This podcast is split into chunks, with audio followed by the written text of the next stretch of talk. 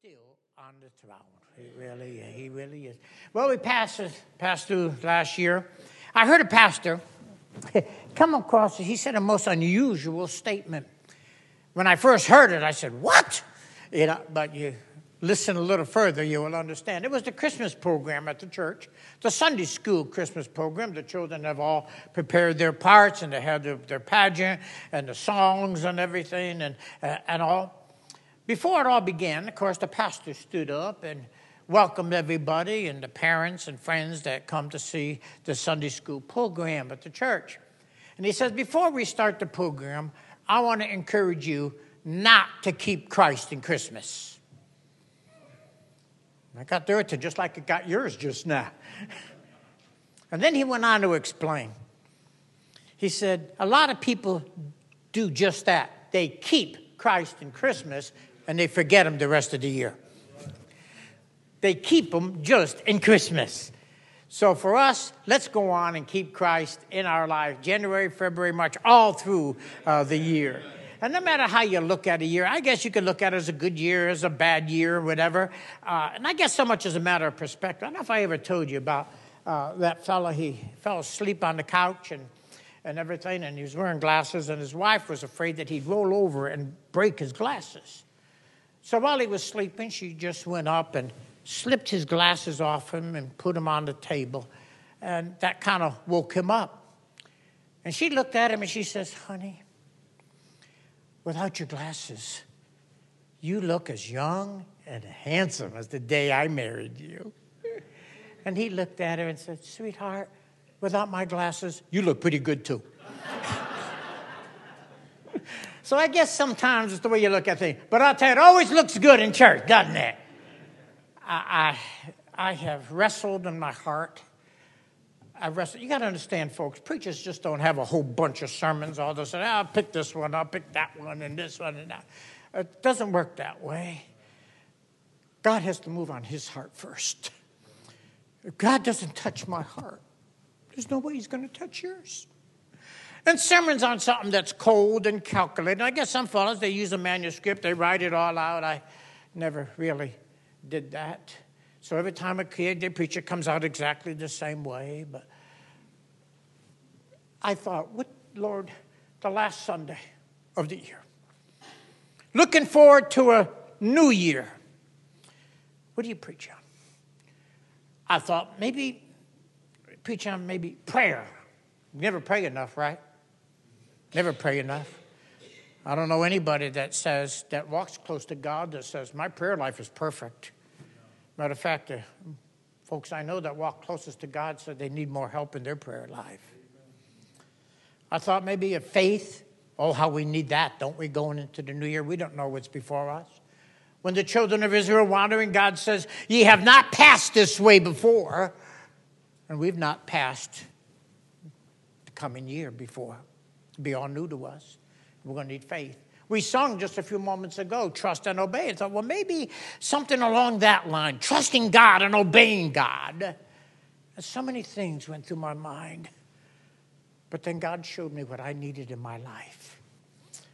And maybe it's the same thing you need in your life. nothing glamorous about the message, very pointed, very simple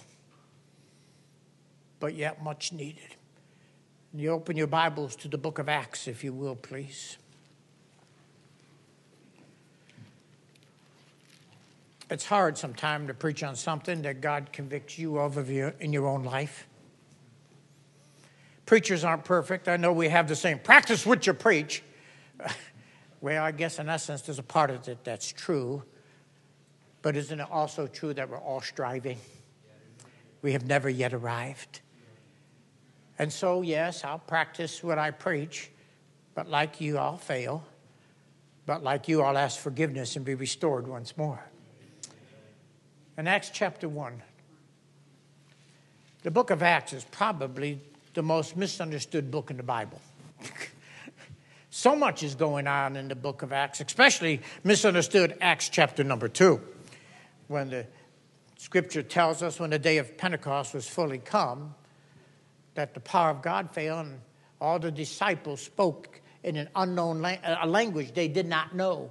It wasn't an unknown language to mankind, but it was a language they never studied. So, and it's referred to, they spoke in various tongues, meaning various languages. And some people just don't understand that part as, aspect of Acts chapter number two uh, there. But Jesus uh, uh, and, and God gave them the ability to speak in a language they never studied, they never knew. As a matter of fact, we know the 14 languages they spoke of. It's listed for us and people of the, the countries they were from. And each one said, How hear we every man in the language wherein we were born? These are regular earthly language. I don't know what it was. I guess in today's terminology, we would say Italian or German or, or English or French or whatever it might be. We don't know. But there were 14 different nations that were represented, and each one heard in their own language the word of God. And bless God, the most important thing about Acts chapter 2 wasn't fact, wasn't the fact that they spoke in tongues. The most important thing was the fact that 3,000 people got saved. People miss that. Oh, they spoke in tongues. I've talked to some people sometimes to say, hey, what happened in Acts chapter 2? Oh, that's when the disciples spoke in tongues. And that's, uh, but they forget 3,000 people were saved. Not only were 3,000 people saved, but bless God, 3,000 people got baptized. Woo! Well, how would you like to baptize 3,000 people? I'll tell you, he'd come out of the water all wrinkly and pruny, and spending all that time. 3,000 people got saved. Not only 3,000 people got saved, 3,000 people got baptized. Not only did 3,000 people get baptized, but 3,000 people joined the church. And the Bible says they continued on in the apostles' doctrines and prayers. Uh, that gets me excited about Acts chapter number two. It wasn't the fact they spoke in language. Can you imagine if you went home today and somebody that wasn't here uh, couldn't make it? Maybe they were ill or something, and they said, uh, How'd Brother Souza uh, uh do? No, be kind if they do ask you that. Uh, How'd Brother Souza do? He says, Oh, you won't believe it. You won't believe it. You won't. So, what, what, what? He spoke in English. no, it's what you say in the language that matters. But I said that because there's another misunderstanding in the book of Acts. Verse number 8 of chapter 1. But ye shall receive power.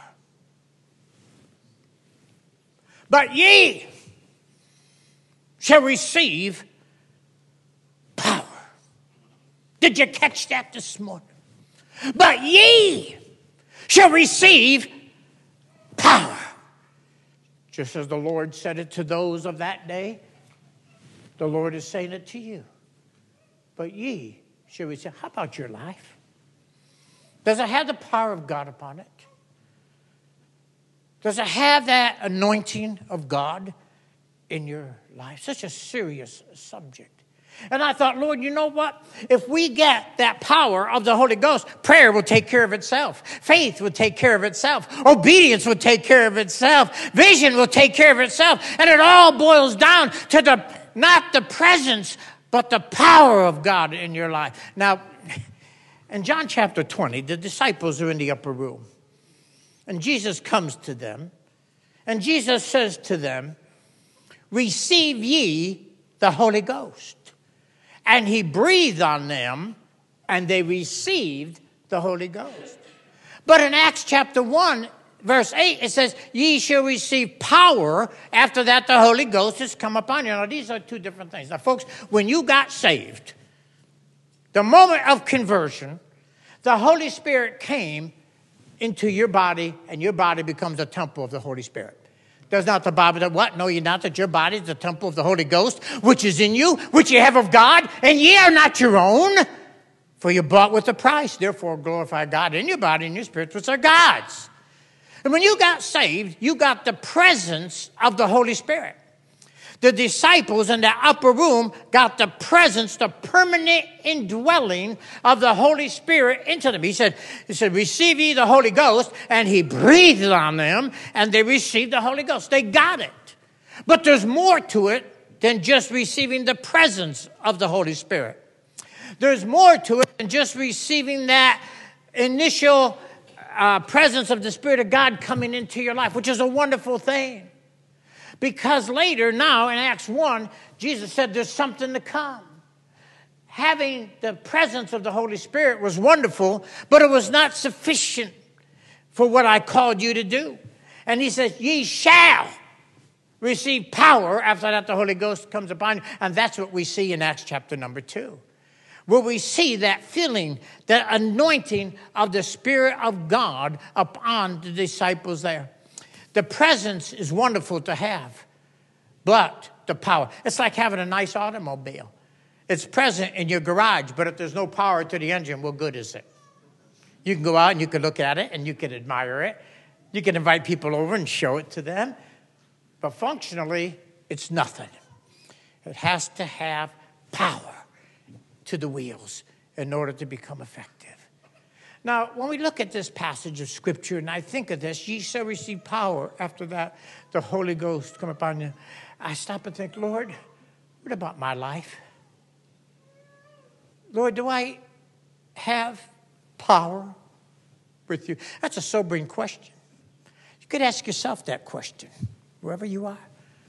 Lord, I know I have your presence, but do I really? have your power.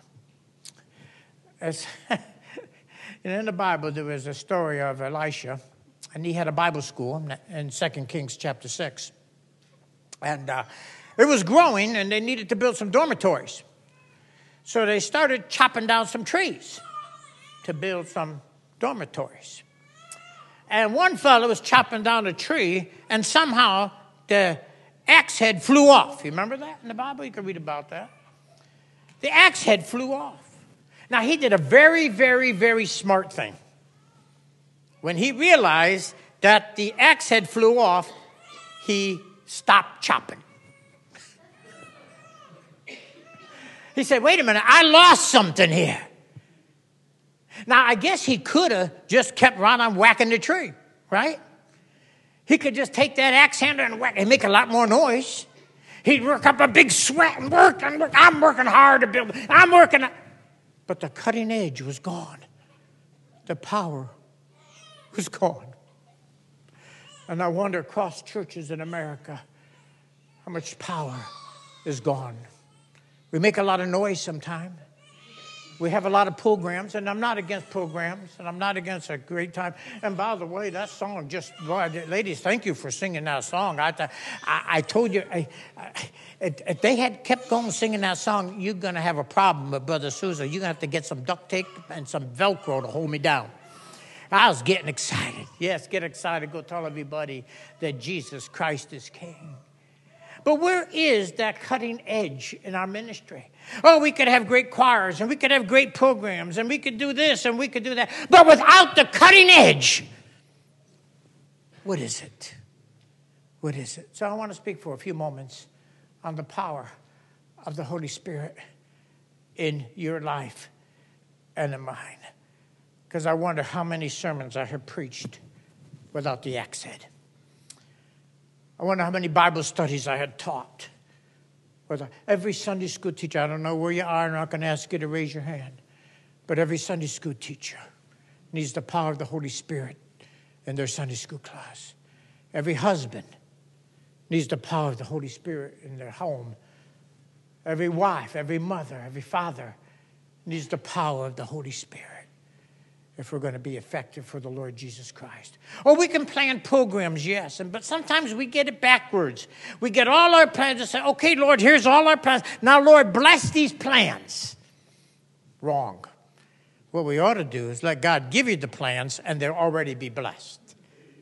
But we want God to bless our efforts instead of coming to Him in the power of the Holy Spirit and allowing Him to give us His plans. I wonder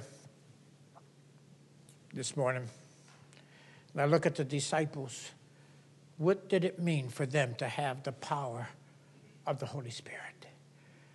Because, folks, what was true of them is true of us. This, folks, you know me. We go back a long, long time. And I've preached in every building you've been in. And you know, I love you. And I would never say anything to purposely hurt you, and certainly not to harm you. But I do realize that sometimes when, we, when a preacher preaches the Word of God, it touches that sensitive part in our life that we don't like. You know, you go to the doctor for an examination. I got one coming up early part of next year, my yearly physical. And uh, he lays me down on the table after he takes the blood pressure and looks at my ears and everything else. He lays me down on the table.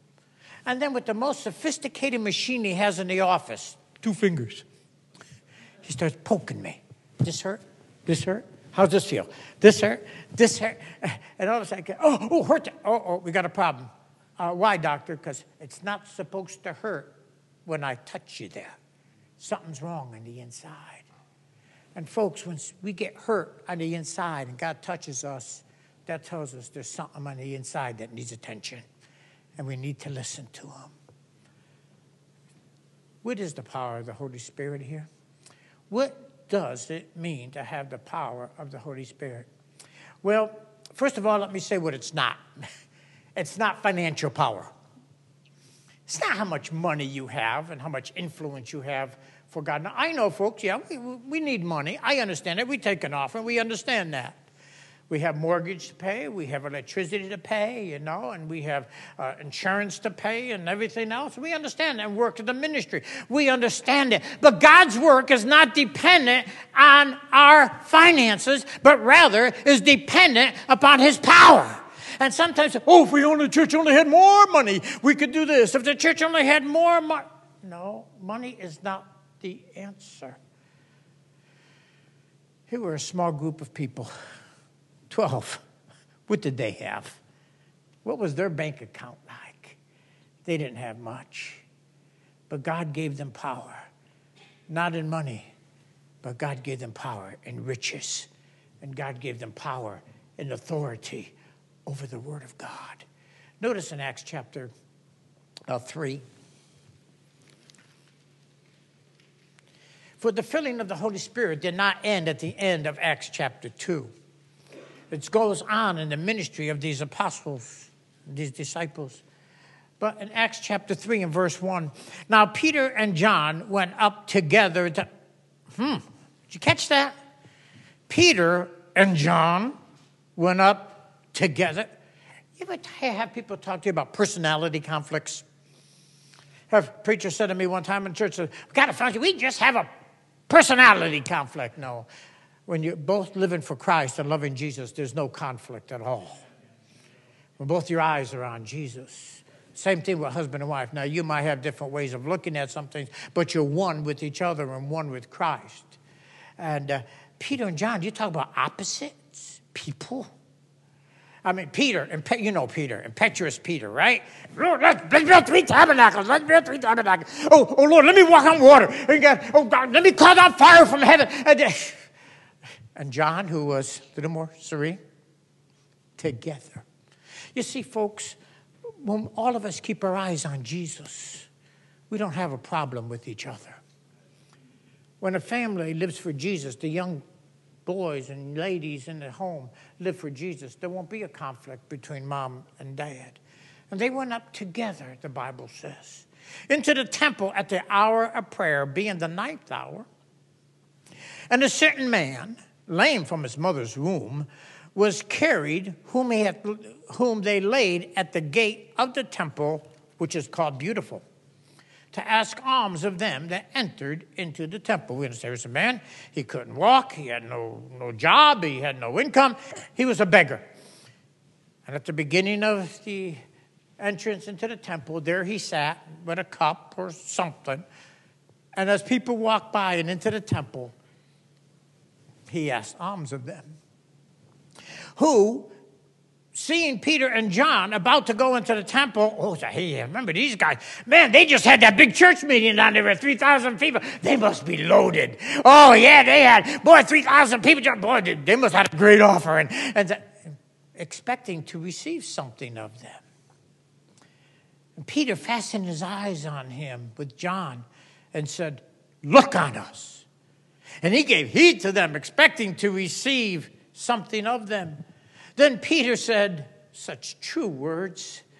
Silver and gold have I none, but such as I have, I give thee in the name of Jesus Christ of Nazareth. Rise up and walk.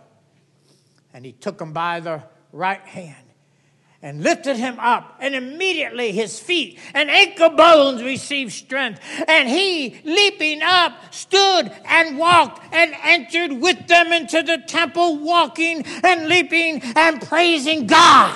Whoa! That's exciting to me. Would you give me some money?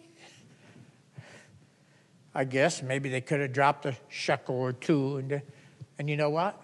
An hour later, the man still be at the gate. An hour later, he'd still be begging.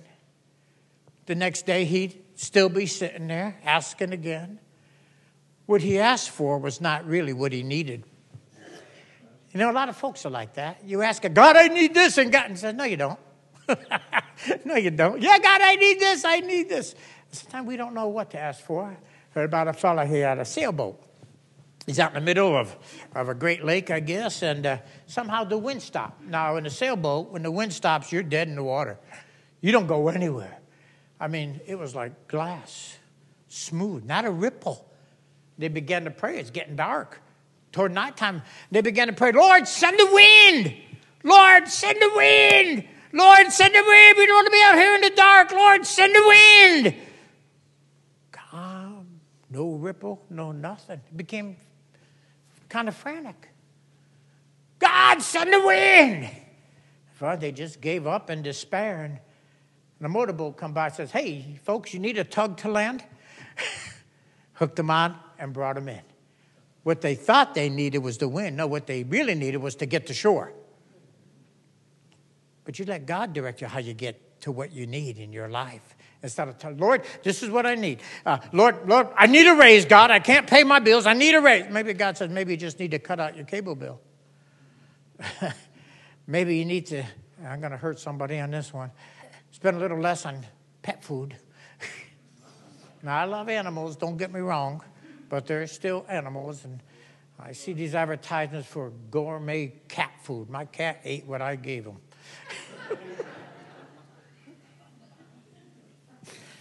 She must have appreciated it because she'd bring mice to the door. So, and sometimes we just pray the wrong way. Maybe it's not more income you need, but wiser use of your money. You know, the anointing of the Holy Spirit will show you how to use your money.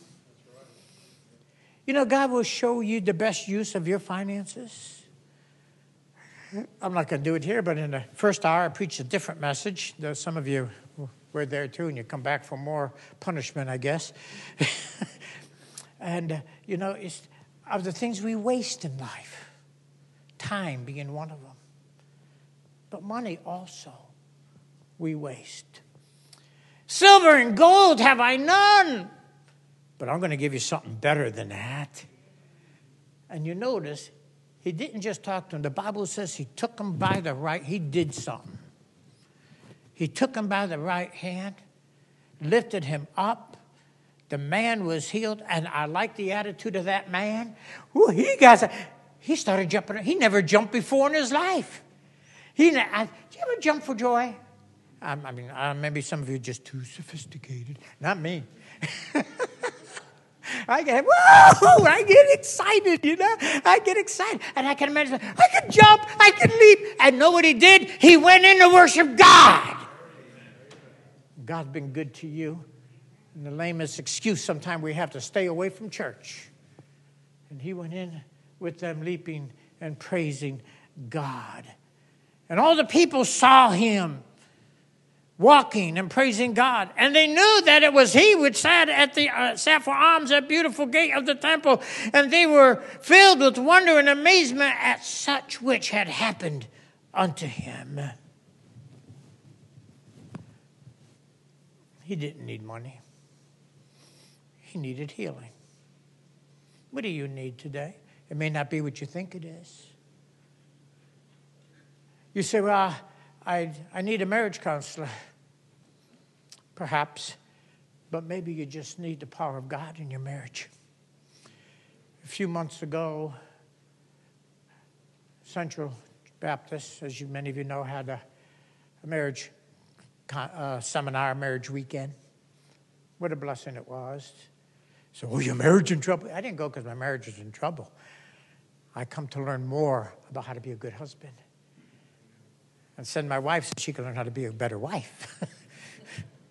and that we could both be better spouses to each other. But one thing was prayed, was laid upon my heart.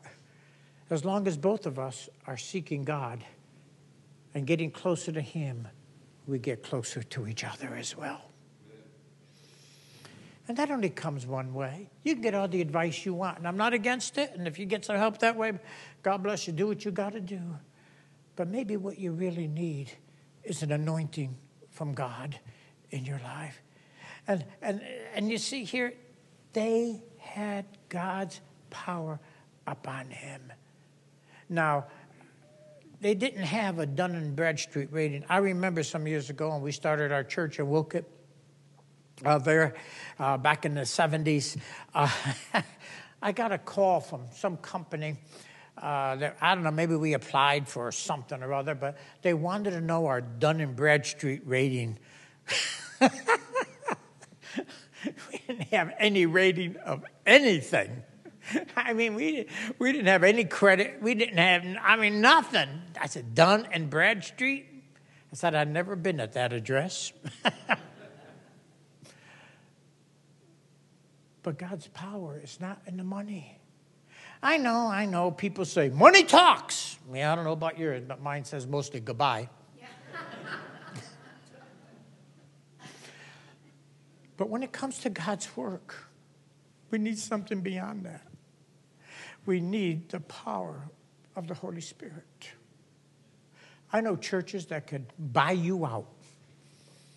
I mean, they have tons of money, They could buy you out, but they're dead. There's no joy. They would never sing the songs that we sang. Nobody's getting saved the baptistry is full of cobwebs. I'll never forget my first church. My wife remember this. It was an old time church, started in 1924, and I went there as pastor. It was 1970, and uh, looked in an old country type church. And I looked, and I asked the preacher, I asked the deacon, I said, uh, uh, "Where's the baptistry?" He said, "Well, it's in the floor under the pulpit. That's how they used to do it back then, to make room. The pulpit was built up, so it only makes sense put up there. And there were boards. You move the pulpit and you lift up the boards. You learn when you're preaching not to jump too hard. and I said, Well, I like to see it. And he says, Why? I said, Well, I'm going to get baptize some folks. And he looked at me and said, Boy, you're wishful thinking. I really didn't want to tell him the other truth. I wanted to see how deep it was. I wasn't sure where it would come up on me. So we moved the pulpit. I took the floorboards off. My heart sunk. Christmas decorations, lights, parts of Christmas ornaments sitting in the baptistry. I said to him, I said, Brother, we got to clean all this out. He goes, Why? I said, We're going to get some people saved. Want to get some people uh, uh, into the church. Want to get some people following God in the waters of baptism. And he'd looked at me with disbelief.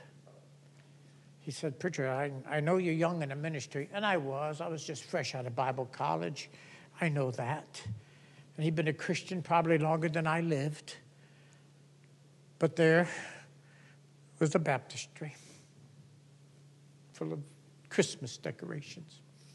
He reluctantly helped me carry it all out. He says, Where are we going to put the Christmas decorations? I said, Let's not worry about that. It was the old galvanized type baptistry that they used to have years ago. And I said, why don't we get some Rust-Oleum paint, painted a nice blue or something like that? And, and, and uh, he goes, why? I said, folks are going to get saved and folks are going to get baptized. Well, he helped me paint it. And as time would tell it, his daughter was the first one to get baptized in it. a church had a lot of money. If the general fund, and this is back in the 70s, went down below $10,000, they got all nervous. Today, that would probably be like maybe $40,000, $50,000 in the bank that didn't want to go below. I thought, well, you know what? We need a new Sunday school. I bought our new Sunday school table. We put our new heating system downstairs and uh, dwindled down the general fund. In two weeks, it was back up again. Money was not the problem. The problem was all those years, there was no power of the Holy Spirit upon the congregation. They stood faithful to the Word of God. They had the King James, King James Bible. They knew the doctrines of truth and they stood by it. But there was no power. I'll never forget that day when I got a Sword of the Lord newspaper and I read a song and it touched my heart. I called my wife over and said, Honey, would you play this, please? I want to know how this goes. And I said, God, I don't want to be a powerless preacher. God, I may not be the best one. I'm not eloquent. My vocabulary is limited. But God, I want your power. Church began to grow. Matter of fact, some folks said, Boy, now I used to come in and sit anywhere I want to. Now I got almost like hunt for a seat. You know, we had a revival. And I asked God to save 10 souls in that revival. I don't know, I'm just a kid preacher. What do I know? I just asked God for 10 souls. Yeah, God. And that was an eight, uh, no, Friday, Sunday to Friday revival. And uh, we had nine saved. Well, preacher, God didn't answer your prayers. I know, I know, but nine got saved. well, you didn't get your ten. No, but we got nine saved. the last night we had a baptism of those that were saved, invited their friends, their spouses, and everything. And that night, as I baptized those nine people, God brought them. God, I asked you for ten.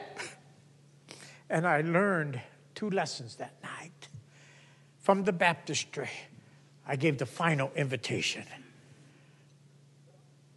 And giving that invitation, a mother of one of the children that were baptized come down the aisle to get saved. That was. And I learned the first lesson that God answers prayer. So, preacher, what was the second lesson? Never touch the microphone when you're in water. I just touched that thing just to move it. It was on a little stand, and I just moved up, and boy, that thing hit me and go, whoa! You know, you, talk about getting excited. I sure did. but folks, we need the power of God. But secondly, the power of the Holy Spirit. We're not talking about intellectual power. Now, I have nothing against education. I mean, I've had five years of Bible college and you know, uh, two years of Greek and two years of Hebrew and struggled through English. I understand all that. I had all the theology and church history. I had all of that. And there are men that have gone far beyond me in education and theological studies and seminaries and, and all. But God's not interested in your intellect. God doesn't care how much brain power you have. You got to have enough sense to seek the power of God. That is a smart person. Look at these fellows in Acts chapter 4. Notice what was said of them in verse 13. Now, when they saw the boldness of Peter and John and perceived or figured out that they were unlearned and ignorant men, I fit that category right there. Unlearned and ignorant men, but notice, and they took knowledge of them that they had been with Jesus. Has anybody ever said that about you? Has anybody ever said, you walk with God? Has anybody ever said, I have a prayer request and I know you're a prayer warrior, you're close to God? And people see Jesus in your life. Maybe that's why we have to have these buttons and everything to show off our Christianity, because it's not shown in our life. But they took knowledge that they had been with Jesus. They were unlearned. They were ignorant, but they had enough sense to give their life to Christ. They had enough sense to serve Him, and they had enough sense to receive the power of God in their life. That's a smart person. Unlearned and ignorant in the eyes of the world. I was young, young preacher was talking to an older pastor in a pastor's fellowship. We get together once in a while. And uh, the young pastor was complaining to the older pastor, saying, Brother, I get no respect in my church. I know I'm young, but they just don't respect me as the pastor. They just don't give me the honor as, as a pastor. I don't know what to do. And the older pastor said to him, he said, uh, Son, you, do you have an office at the church? He says, Yes, sir, I do. do you, is your name on the door as pastor? He says, Yes, it is. Said, Do you have any letters after your name? No, there's your problem.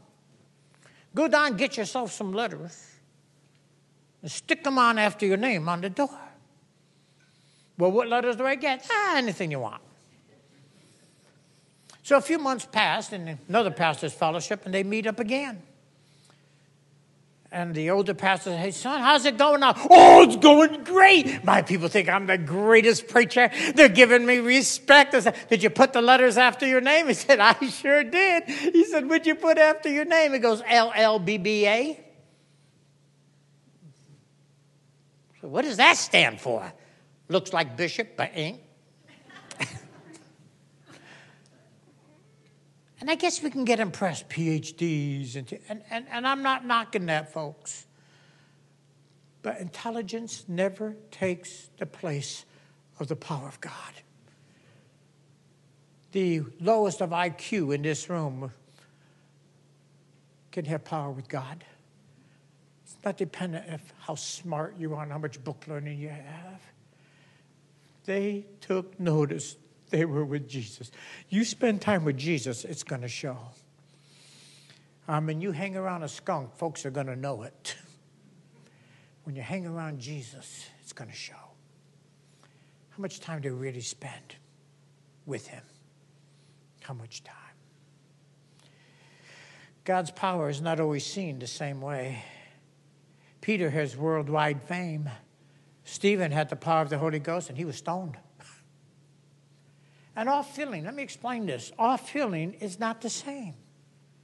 Not everybody needs the same. It's not one size fits all. Let me explain it like this. Your pastor needs a different filling than you do because he has a greater responsibility here. A Sunday school teacher may need a different filling than a church member. But we all need it. Now, I have my car out here in the parking lot. I can see it from here, right there. I have a 19 gallon gas tank. I fill it up, 19 gallon, it is full. And I could drive quite a bit on that, um, all across Connecticut, come back forth over here at Harvest Baptist Church. That, that filling is enough to get what I need to do.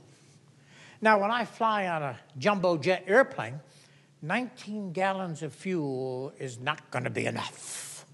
It won't even hardly start the engines and keep them idling.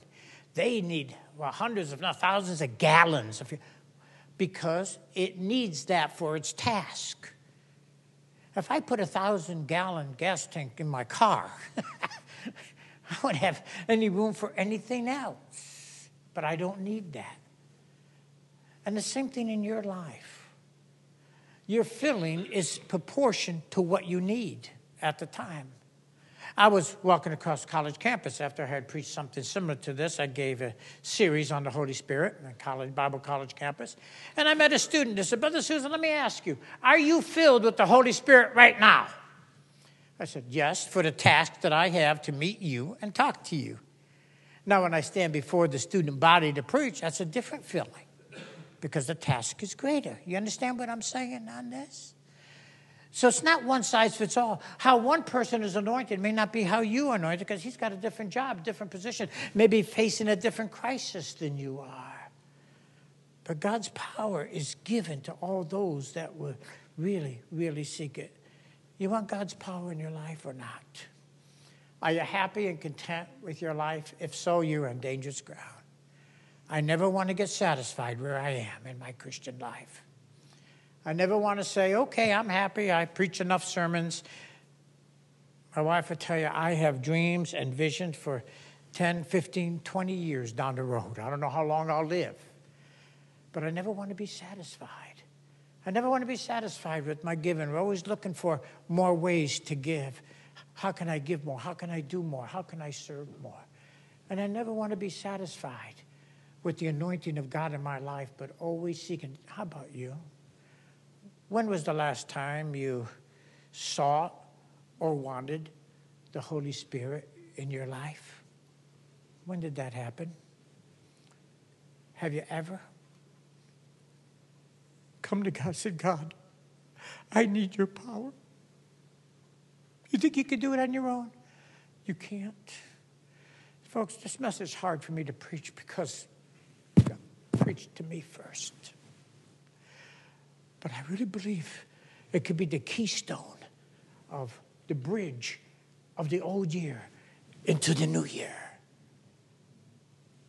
The anointing of God in our life. There's not a Christian here who cannot be filled with the Holy Spirit. The Bible commends, I'm not going to go any further. I exhausted my time. But the Bible says, be filled with the Holy Spirit. Are you? You want to be? You care to? You can. Honey, would you come to the piano, please? I'm not talking about standing up, jumping up and down, and shouting in the church service. You could do that in the flesh. I'm not talking about rolling on the floor and jumping over pews. You could do that in the flesh. But the work of God needs to go on and His power in our life. Now, folks, we, and I'm using that pronoun on purpose. I could say you, no, I'm including myself with you here at Harvest Baptist Church. We need the power of God in our life. I need it. You need it. And we need it together. What's stopping it? One, maybe it's your pride. I don't know. There may be some here that have never come to an altar or haven't come to an altar in a long time. There are wives that are here that never saw their husbands at an altar. There are young people here that never saw their parents at the altar. Never having a heart soft towards God. But I will hasten to say this real quick. You cannot have power with God until you have the salvation of the Lord in your life. They took note that they had been with Jesus. Do you want that? Do you seek it? Husband, you'll be a better husband. Wife, you'll be a better wife. Sunday school teacher, you'll be a better Sunday school teacher. Deacon, uh, trustee, or whatever you might have here, be better with the power of God in your life. Stand, please. Our altar is open. God spoke to your heart. How many others will come and join these and say, God, I don't want to live a powerless life. If you don't know Christ as your Savior, You'll never know the power and victory over sin until you come to Him. God bless you, folks. Yes, God bless you. If you can't kneel, that's all right. I understand. Then just stand to the side, sit in the front row, but just get along with God and say, God, I don't want a powerless life. I don't want to be a powerless Sunday school teacher. I don't want to be a powerless wife or husband or mother or father. I want and I need God's power of anointing.